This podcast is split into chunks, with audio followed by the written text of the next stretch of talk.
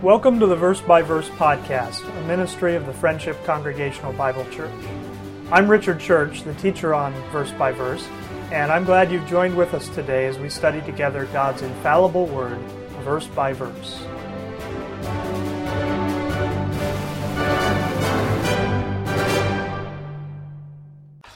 Want you to turn this morning to Colossians chapter 3. Colossians chapter 3 and verse 5 says, Mortify, therefore, your members which are upon the earth fornication, uncleanness, inordinate affection, evil concupiscence, and covetousness, which is idolatry. For which things' sake the wrath of God cometh on the children of disobedience, in the which ye also walked some time when ye lived in them. But now ye also put off all these anger, wrath, malice, blasphemy, filthy communication out of your mouth. Lie not one to another, seeing that ye have put off the old man with his deeds, and have put on the new man, which is renewed in knowledge after the image of him that created him. It describes in those verses an old man, and it describes all of the, the works, the deeds of that old man. And it says to put off the old man and to put on the new man. Now, if you keep reading, it tells you the, the characteristics of that new man. It says where there, in verse 11, where there is neither Greek nor Jew, circumcision nor uncircumcision, barbarian, Scythian, bond nor free, but Christ is all and in all. Put on, therefore, as the elect of God, holy and beloved, bowels of mercies, kindness, humbleness of mind, meekness, long suffering, forbearing one another, and forgiving one another. If any man have a quarrel against any, even as Christ forgave you, so also do ye. And above all these things, put on charity, which is the bond of perfectness. And it goes on to describe more there about the new man. And, and as it describes that old man and the new man, you know, Paul in his, in his epistles has much to say about the old man and the new man. And the reality is that when somebody becomes a believer in Christ, there are spiritual changes that take place in that person. Right? You're not the same person that you were before. Now, you look the same.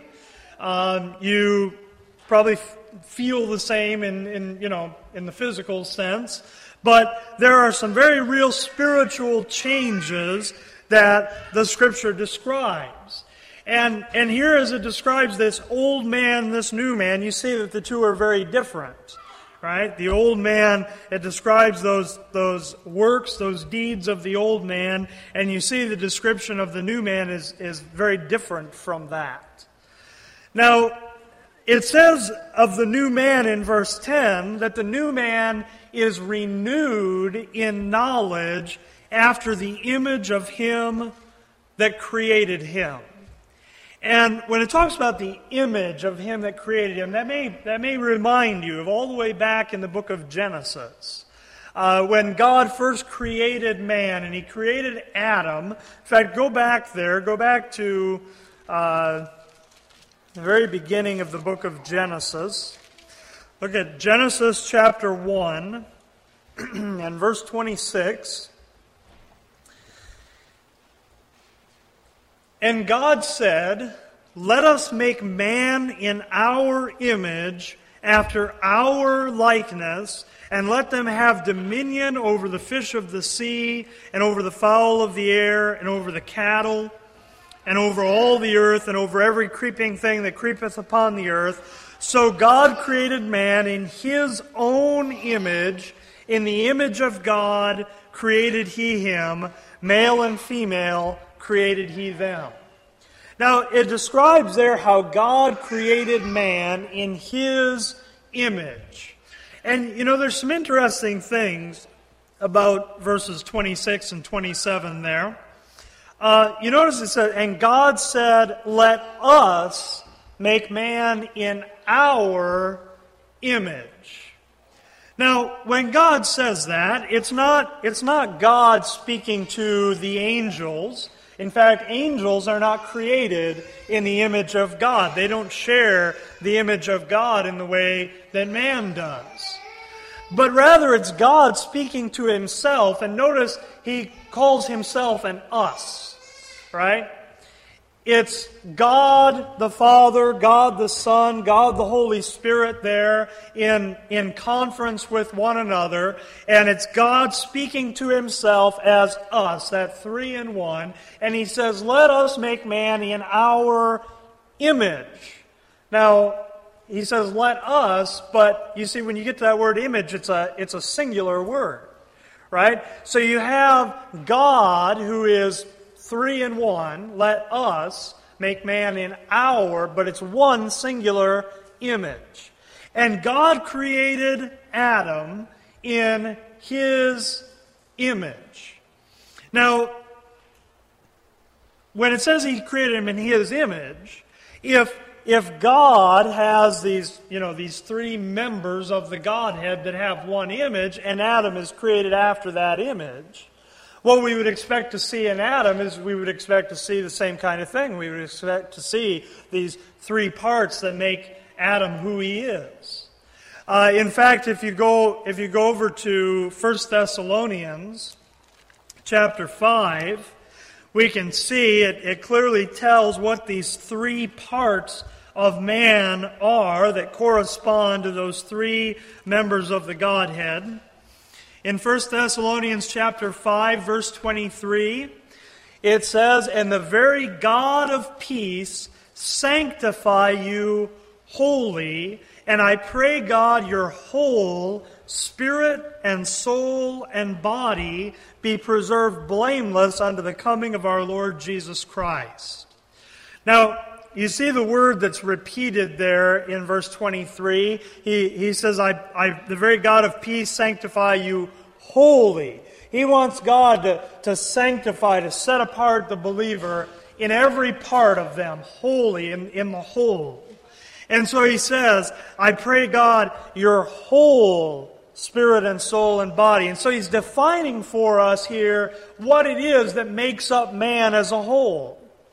Now, we, we live in a time where, uh, you know, certainly through, through observation of things, uh, we've learned all kinds of things about creation. We've learned all kinds of things about the, the human body, for instance, and what makes up man physically. But realize that the whole of man is not to be found in looking at, at you know, the systems of the body and looking at the cells and, and those kinds of things. That's only one part of man. You see, here it describes three parts of man a spirit, a soul, and a body. Now, it's interesting that the scripture uses that order because often uh, in the world they'll refer to these three parts of man, but they'll say the body, soul, and spirit right? And the world puts the emphasis, even when they recognize that there is something other than the body, they still put the emphasis on the body, on that, on that flesh. Uh, that's because the world has a, a carnal mind, a fleshly mind that's oriented toward the physical. But you see, you see where the order that the, the scripture places on those things. He says, I pray that your whole spirit and soul and body be preserved blameless unto the coming of our Lord Jesus Christ. Now, the reason that the Apostle Paul has to pray that here, when God created Adam, and he created Adam as a spirit, soul, and body, Adam was in that, that perfect image of God. But you realize that when Adam sinned, and there were some changes that took place in him, right? Had Adam not sinned, he had a, a, a, body that, and, and there was a, a tree. You remember, uh, God told them not to eat of the tree of the knowledge of good and evil. That was the sin that, that Adam committed. And of course, you know that Eve technically sinned first, but Eve was not the, the head in that, in that relationship. Adam was the head. It was under Adam that God put the dominion of the earth. And so death did not enter into the creation through Eve, it entered through Adam. All right? But when Adam sinned, there were some changes that took place, and he no longer was in the perfect image and likeness of God. Now, there was still some degree of that image retained, so that even much later, when God, uh, for instance, you know, gives gives instruction in the law about not murdering, one of the reasons he gives for not committing murder is because the people around you still retain some of that image and likeness of God. And just like in, you know, in pagan religions where they have their idols, to, to deface that idol would be to dishonor their God because it's an image of their God. Well, if man's made in the image of God, then to, to murder another man or, or you know, murder a, a fellow human being is to dishonor God because that person is in the image and likeness of God. Uh, think about that as you, as you, you know, make decisions how to treat people around you. But the image, that image that, that, uh, that, that we have of God is a corrupted image. All right? And it's corrupted by sin. And so when Adam sinned, he took on a sin nature. And that's, that's how we come into the world. When Adam and Eve had a son, Seth, it says that he was after Adam's likeness. Not after God's image and likeness anymore, but after Adam's image and likeness. And that sin nature that Adam took on was then passed on to his, to his children. And from them it was passed on eventually to us. We come into this world uh, with a, a nature towards sin, a, a, a bent, a tendency towards sin. Uh, we, don't, we don't come into this world, certainly we come into the world innocent in the sense that, that, you know, a little baby, a newborn baby, has not actually committed sin, but they have a nature that, given enough time, they're, they're going to commit sin. Um, that, that corruption that entered into that image is something that entered all parts of that being. Uh, it, it's not just that the, that the physical body became corrupted, but the soul and spirit became corrupted as well. Uh, you see here in 1 Thessalonians 5.23 where Paul is, is praying for these saints. It's not just that their body would be preserved blameless, not just that they wouldn't commit sin with their body, but that their whole spirit and soul and body would be preserved blameless. Uh, sometimes people treat it as if, uh, phys- you know, there's a there's a, a, a very old false religion and something that has entered into many areas of, of Christianity and many many forms of Christian teaching take parts of this false doctrine and use it a, a, a system called Gnosticism. And Gnosticism is sometimes referred to as dualism in the sense that Gnosticism, uh, you know, puts in, in place a, a conflict between the physical and the spiritual. And what different forms of Gnostic teaching say is essentially that everything physical is bad and everything spiritual is good. But you realize, I hope, uh, from the Word of God that everything spiritual is not good. In fact, everything physical is not bad either. Uh, the devil is spiritual, right? Uh, the, the, uh, he's called the spirit that now worketh in the children of disobedience. And the, the angels are spirits. God makes his angels spirits, and realize not all angels are good angels right? There's angels that are holy angels that are in obedience to God, and there are angels that have rebelled against God. And so just because something is spiritual does not mean that it is good. In fact, the, the lost person has a spirit, right? But they have a, they have a corrupted spirit. And if, if, even, if even believers in Christ here, Paul has to pray that their spirit and soul would be preserved blameless, uh, that, that tells you something uh, about the, the corruption that's there in the spirit and soul. Um, by the way, some go over to the book of Hebrews. Go to Hebrews chapter 4. Uh, some people question whether there's really a, a, difference between the soul and the spirit. Uh, both the soul and the spirit would have some similarities in the sense that, that neither one of them is physical, right? The soul and the spirit are, are not, you know, they're not a part of the, the physical body. Um, some people like to group those together as one thing. But of course, you know, when you read a verse like we just were at in 1 Thessalonians 5, uh, where it says spirit and soul and body, you see it's treating them as, as separate things. We see that also here in Hebrews chapter 4. In verse 12, it says, For the word of God is quick and powerful and sharper than any two edged sword, piercing even to the dividing asunder of soul and spirit and of the joints and marrow, and is a discerner of the thoughts and intents of the heart. Neither is there any creature that is not manifest in his sight, but all things are naked and opened unto the eyes of him with whom we have to do.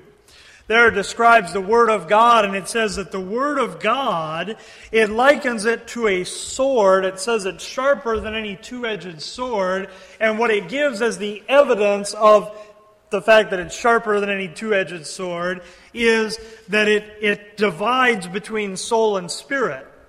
Now, a two edged sword can divide your flesh, right?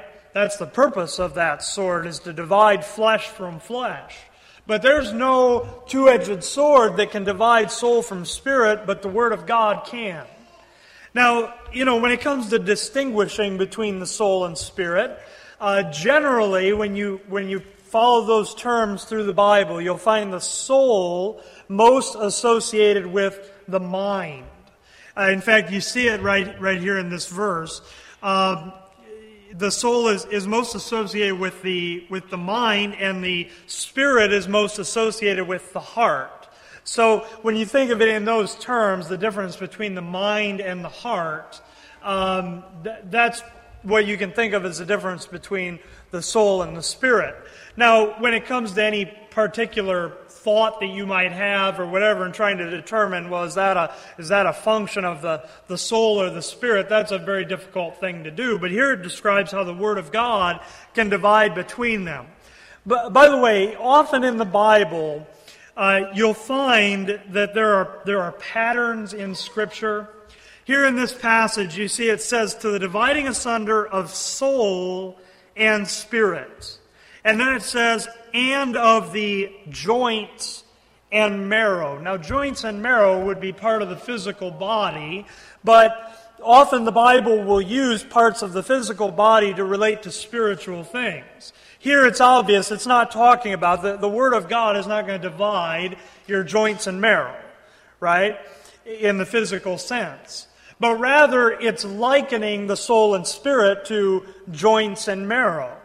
Now, marrow is something that, that is inside of your bones, and, and likewise, the, uh, the spirit there is inside of you. Uh, the, the soul would match up with the joints there. You know, and it's, it's interesting how, uh, for instance, in 1 Thessalonians 5, it talked about the spirit, the soul, and the body. Um, you know, in, in uh, we could have read back in Genesis, you don't need to turn there, but in Genesis 2, where it gives, gives more detail about the creation of man, it talks about how God formed Adam's body from the dust of the ground, and he breathed into his nostrils the breath of life. Now, the word spirit in the Bible is the word breath. In, in uh, Hebrew, it's the word ruach, which is, which is breath or wind. Uh, in in um, the New Testament, you often have the word pneuma. Okay, pneuma is the word spirit, which also means wind or, or air. Uh, when you say something is pneumatic, what does that mean? It means it runs on air, right? Uh, and, and pneuma is the word spirit.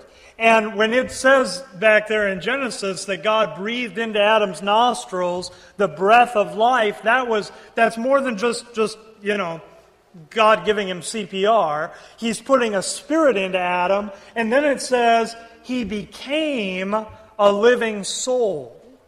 Now, with the with the joining together of that body and that spirit, then you had Adam become a living soul.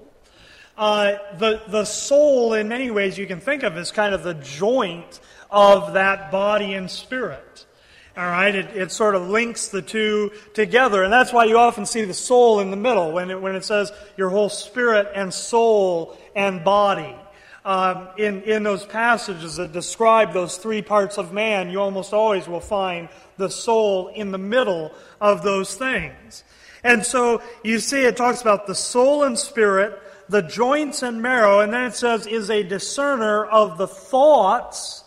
That would be the function of the soul, and the intents of the heart, that's the function of the spirit. And so there is a difference between the soul and spirit. Okay? Um, now, so, so there's these three parts this spirit, soul, and body that all became corrupted in the fall. And again, by nature, we have a corrupted spirit, soul, and body.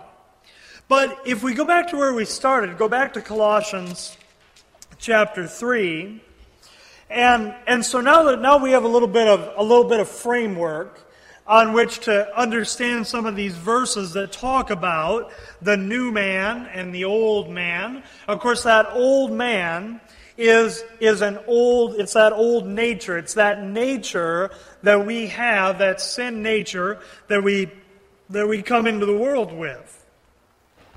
But in Colossians chapter 3, verse 9, it says, Lie not one to another, seeing ye have put off the old man with his deeds.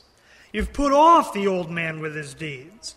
Um, the, the word that's used there to put off is the, the same kind of wording you would use to, to take off a, a suit of clothes.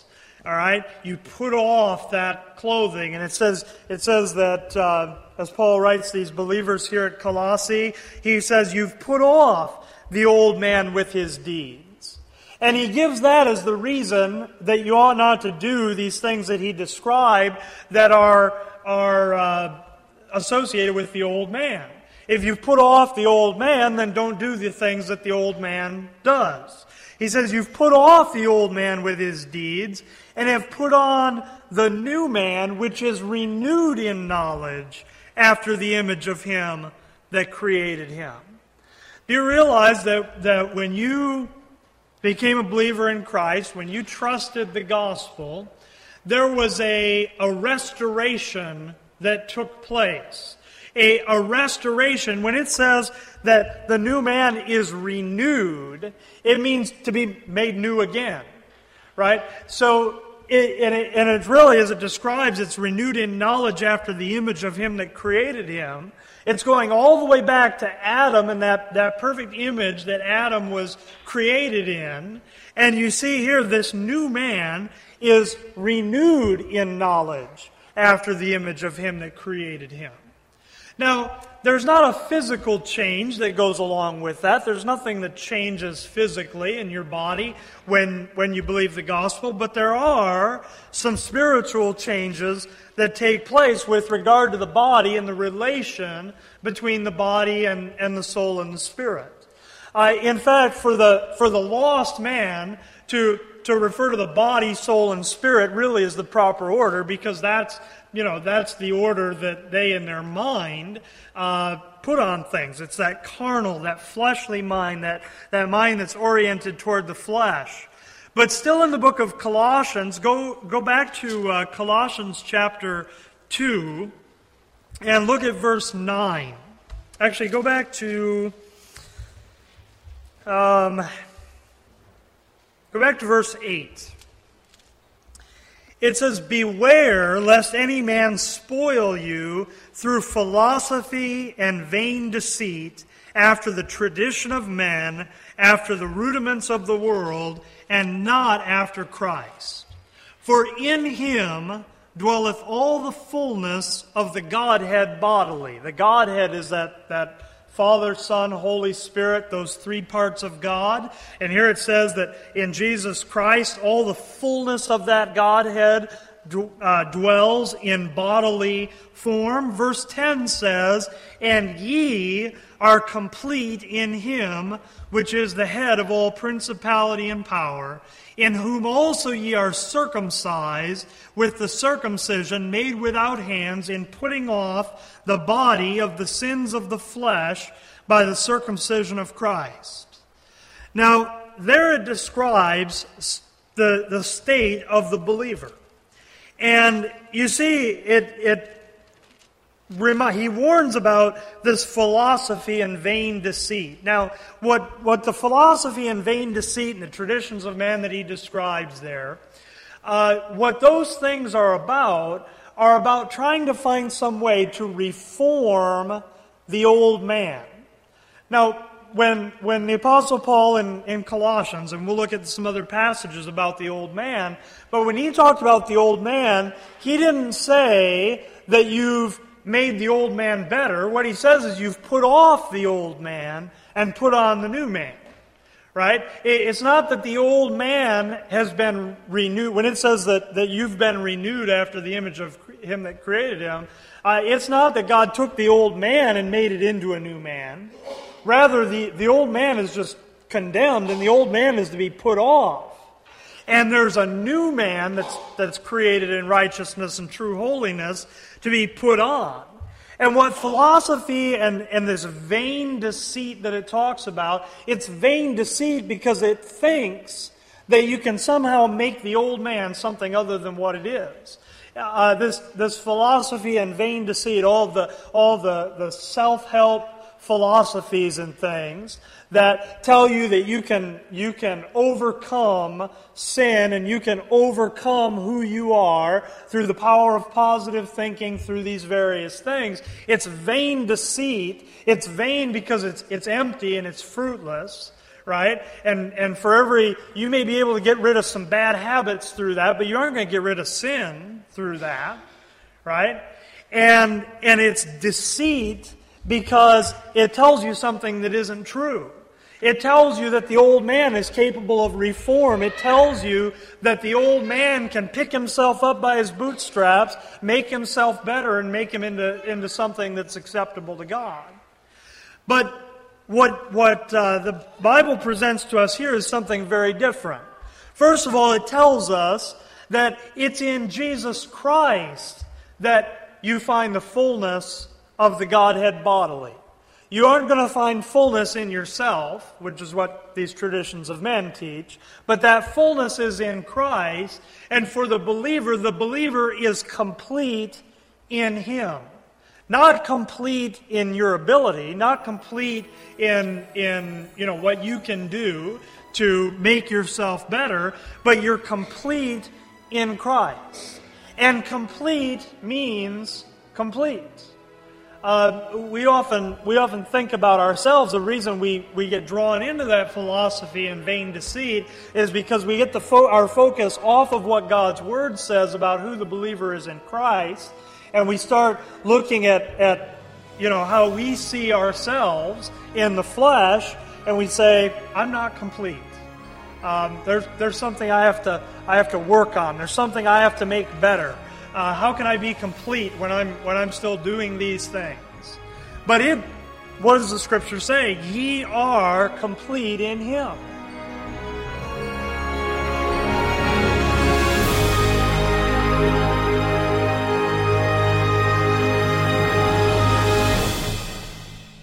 Hi, I'm Richard Church, the teacher here on Verse by Verse.